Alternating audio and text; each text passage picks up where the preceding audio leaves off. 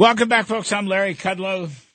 This is the Larry Kudlow Show. Great pleasure to be with you. As always, please, during the week, join us on Fox Business Network.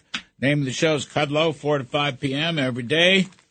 And if you can't get to us at 4, just text message your favorite nine-year-old who will show you how to DVR the show. That's all it takes. And here, you can live stream us on the internet, LarryKudlowShow.com, LarryKudlowShow.com. Runs across the country, throughout the world, all through the solar system and the Milky Way, wherever that may be. So let's look at stocks and the economy. We have, oh, we got a good swing out today. This is going to be great. Jim Iuorio, Director of TJM Institutional Services, Chicago's leading restaurateur, and Jeff Kilburg, CEO of KKM Financial and proud graduate of Notre Dame University. Gentlemen, welcome. Uh, I want to begin with a little discussion on the economy because we haven't done that much. And I want to say we had two big releases this week. One was on fourth quarter GDP, which, if you uh, look under the hood, was really a lousy number. Now, the headline number was 2.9. But if you look under the hood, most of it was a big inventory build and a big trade uh, improvement. Um, consumer spending, it's funny, consumer spending came in at 2.1%, so that was okay. But at the same time, the second report that was very important, personal income for the month of December, which again for consumer spending showed a decline in December and a decline in November. And the three months were negative, and um, that tells me the inventory bill is going to have to collapse. And I think there's going to be negative GDP in the first quarter and maybe the second quarter here. So I, I think it's got recession written all over it. The inflation number is not bad though. Inflation was uh, one tenth of one percent on the PCE deflator, three tenths of one percent on the core. Uh, for the 12 months, you're at 5% on the PCE deflator and 4.4 on the core. Those are important measures for the Federal Reserve. They've come down quite a bit from uh, roughly 9%, but the Fed's target is 2. So there's still over twice uh, the Fed's target. So I think the Fed's got more work to do, probably another quarter coming up, maybe another quarter after that. We will see. Anyway, I begin with you, Mr. Iuorio. Um, what's your take on these economic numbers and the Fed, for that matter? Okay, can I ask you a quick question first? I've been studying economics for 40 years. Why is inventory builds considered in the GDP? How does that help the average American and figure into headline GDP? It's never really made sense to me. Am I crazy even for asking that question or no? Well, it's a good question. Look, um, the reason it's in there, it's part of the overall investment. I mean, we okay. everybody breaks it out because you ha- you have to produce goods and services, uh, yeah. and so they it's really calculated as part of uh, non-residential business investment. It's kind of a, a, misleading number, but look, inventories are important. I mean, inventories of course, are. But the, it obfuscates what we're looking at here. It seems like sometimes because that really doesn't, to me, give an accurate temperature of the average American. But I, yeah, I think what you said about the under the hood, you know, credit card debt all time highs, and the service of that debt 3% higher than it just was a year ago. Household savings down 1.6 trillion. Uh, business in- investment within that GDP number, you know, a paltry 1.4%. Um, I, you know, the average American family is suffering right now. And the, the question, why it's not showing up in the data is something that keeps me up at night. But here, I think it genuinely is just the tale of two economies. And I think the dramatic wealth transfer that happened over the um, the first year and a half of the pandemic response is figuring into these numbers. The people who have money have plenty of money, but there's plenty of people who don't. I don't know if you saw the latest from uh, Bloomberg that um, uh, car delinquency loans is the highest since 2009, like right after the mm. implosion of the Great Recession. So that's a delinquency longer than 60 days without payment. Th- these are big deals to me, and I think, and I hate when we see these numbers. I hate being the guy who's like going, but if you look at it this way, we are going to recession because at some point in time, someone's going to think that uh, the emperor has no clothes and we have no teeth in this, but I do still think it's going to happen. Well, look at business equipment investment, which is very important. Um, that includes uh, doesn't it, it, it, It's not plants, but it includes all manner of technology, for example, um, you know, and other machinery. That fell. I mean, this was not reported hardly, but business equipment in the fourth quarter was down 3.7% at an annual rate. That's a nasty number. Yeah. And, and that goes. Numbers. So, I mean, I think, uh, we'll get, we'll get Kilburg in here, but I just want to. You don't need to. Larry, just let it be me and you. Let's just okay. but, uh, you know, they, they, it was, um, Biden went out and took a bow and said how great these numbers were and the Republicans are going to screw it up. But the reality is these were lousy numbers. By the way, for the year, just for the heck of it, fourth over fourth, real GDP was only 1% growth for the year. And, um, the GDP deflator was 6.3. So those are broader numbers. Um, the PCE numbers on prices were, uh, better, I, aka lower, uh, 5% for the PCE deflator, 4.4. But I think you have a stagflation here, Jeff Kilburg. You, you're basically, with these numbers, Jeff, um, the chances of recession, you know, and of course we have the inverted yield curve and leading indicators have been declining and M2 is declining.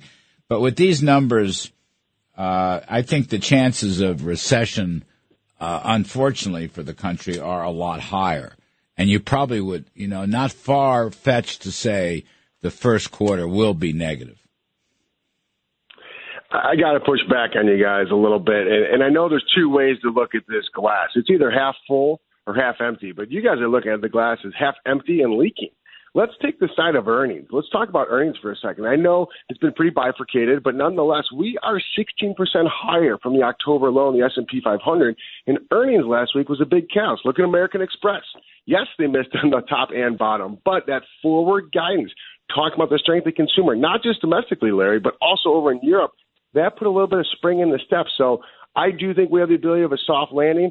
I know the PCE data does allow the Fed to potentially you know have a little bit softer tone next week. We're gonna have to wait until see Fed Chairman Powell takes the actual microphone on Wednesday, February first.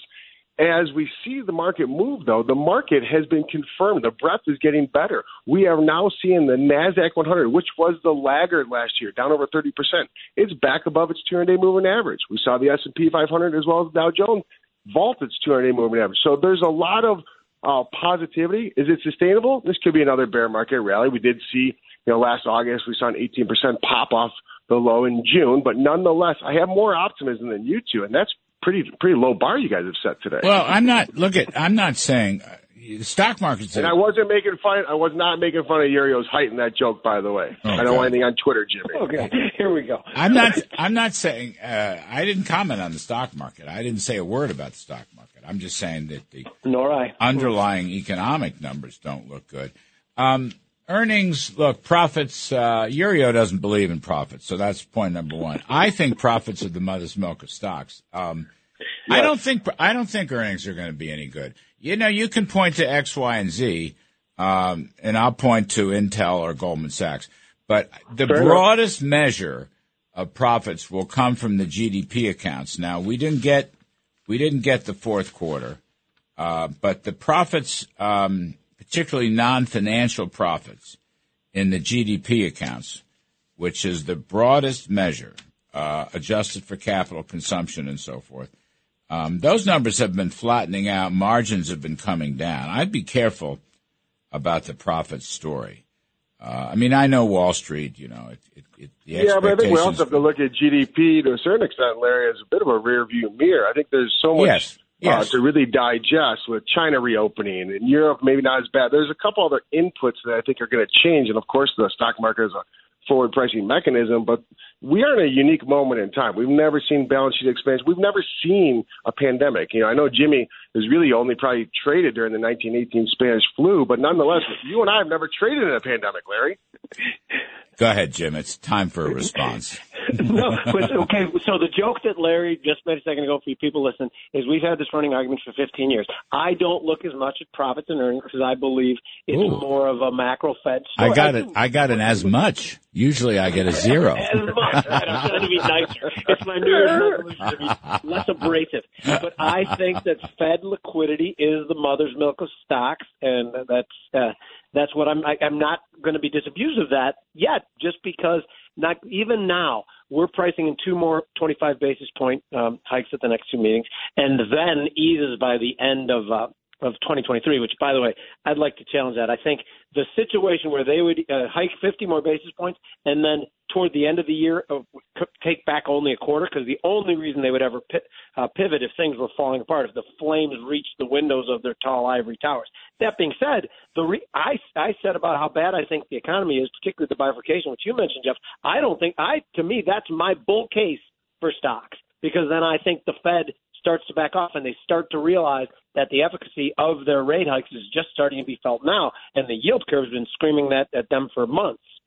By the way, I want to uh, make a point in your favor regarding liquidity because in the next uh, this is just three, four, five months, the Treasury Department is going to be pushing in um, five or six hundred billion dollars of new cash into the banking system in order to avoid a debt default.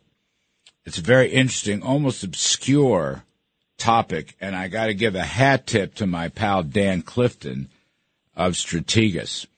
Um, this rarely happens. This is like old fashioned, you know, in the beginning of time, at the beginning of the 20th century, it was before the Federal Reserve was the Federal Reserve, before the, there was a Federal Reserve um, the Treasury Department did open market operations. Anyway, they are going to push a lot of new cash into the economy in order to um, pay the interest on bonds. Just an interesting that, point. Uh, that's like a QE package, right? Yes, it's a new it's, QE package. Yes, it's a mini QE. That's exactly what it is. Not such a mini QE, by the way. All right, right. the engineers are telling me I got to take a quick break. So I will do that. Jim Iuorio of TJM Institutional Services, Jeff Kilburg, CEO of KKM Financial. Uh, believe it or not, folks, we're all good friends. I'm Kudlow. We'll be right back. Welcome back, folks. We're talking stocks, or we are about to be, with Jim Iuorio of TJM Institutional Services and Jeff Kilburg, CEO of KKM Financial. Jim Iuorio, what is your uh, stock market outlook right now? So, I'm still a bull. I'd like to see some more strength on Monday. I've been a bull for a few months. The, the, what I particularly like is metals and copper more than anything else, just because I think the chop, the China coming back online story um, is big. But I do, I want to see the dollar, and I, I'm, I'm it, for my bull thesis, I'd like to see a little more weakness in the dollar, like trading below 101 in the dollar index.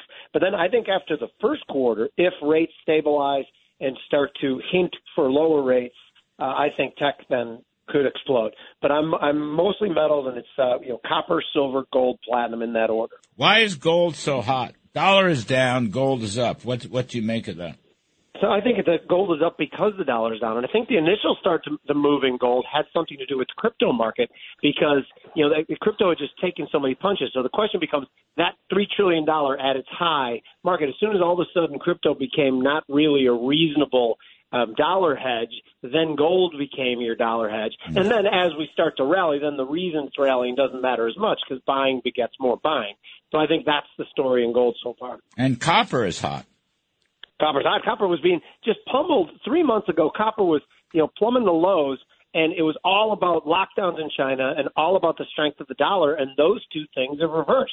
So copper's hot. Copper's like been. I gave a speech about that three months in New Orleans, and I, I it's copper's my big play for six months, a year, and five years. And Jim Kilburg, um, oil is hot now. Not this past week, but basically crude, crude oil, West Texas crude has gone back. It's basically gone from in round numbers from 70 to 80, and Brent crude, European crude, has also gone up about 10 bucks. Although it is interesting, natural gas has plunged. Two dollars and eighty-five cents, according to these sheets, down thirty-six percent year to date. Jim Kilburg, what's going on there? Natural gas? Is that because no one's going to use gas-burning stoves anymore? Ha ha ha. That's a meme in itself. But, you know, I think you bring up a great point. And to see crude oil at $80, I think that really speaks, and I'm going to have to repeat this because Jim loves hearing this, but I think Jim's right. Yes, Jimmy, I think you're right. And I know you love hearing that out loud. But when wow. you just dollar index, I know, I know. And amen's coming next. But when you see the dollar index relent, when you see the 10 year note relent. If you go back just to October, Larry, you saw that 10 year note. That was the max yield. It was about 430. Now it's back on and seemingly tethered to 3.5%. So that's giving a lot of uh, rejuvenation to some of the names. I've actually talked a little bit. Remember the dog of the Dows? That was the trade where you'd buy the worst stocks in the Dow. Mm. Well, I kind of came up this year with the nasty of the Nasdaq, and these are high beta names, folks. But you talk about Tesla, Lucid, AMD, NVIDIA. Those were the four worst names in the NASDAQ. Those mm. are all up 30, 40%. So super high beta, but I think it speaks to Jimmy's point. I can't say it again, Jimmy, but it speaks to his point that that lowering of interest rate yields, that lowering of the dollar is going to allow tech to come back and heal. And when you see that downtrend breaking like it has, even in emerging markets, or look at PGJ, that's the Invesco Golden Dragon Index. Of course, when you see China coming back online, that speaks to oil, the demand of oil. So I think oil will stay elevated, and that's going to really help a lot of soothing, a lot of healing. But we have allocations in EEM, which is the emerging markets ETF, as well as PGJ, trying to capture this. We push position in that in Q4, and it's working right now, Larry. Is it sustainable? Well, we have to see what Fed policy is, and if they do come up for air. And I think the last thing I will come up for air myself here in a second, but the last thing is that we have really trusted the Fed. The Fed has not forecasted anything in the last four decades. I don't know why the market is trusting that they're going to do the right thing. And I think what the 10 year note is telling them in the long end of the curve is that it's time for them to raise 25 base points and then sit on their hands and stop. Listen, Amen. you guys, you guys are good, but you're not as good as Nancy Pelosi. Nobody's You're not as good as Nancy Pelosi because Nancy Pelosi shorted Google a couple yeah. weeks before Remarkable. the Justice Department filed an antitrust case. So that's good investing. You know, you yeah, guys. Well, how about Hillary Clinton? She turned four thousand into a hundred thousand in nine consecutive trades, well, and then retired. I was going to me- nine home runs in your first nine at bats. I was going. I was going to mention her, but I didn't want to offend anybody. I, I thought Gordon Gekko was good, but Gordon Gekko looks like junior varsity. I mean, Pelosi gets Investor of the Year. You know what I mean? She made three million bucks, and this is the best part of that story. Business Insider did this and they actually printed out all her trades. And oh, it's gosh. like, like a 25 pages. You killed, you had to kill a lot of trees to get her whole book. I mean, she's a wealth manager. She's a Morgan Stanley wealth manager. She's not speaker. She bought, she, yeah, she bought the paper companies because of how long that was. Unreal. Uh, so, uh, Jim Iuorio, what will the, when is the Fed? Fed meeting is this coming week?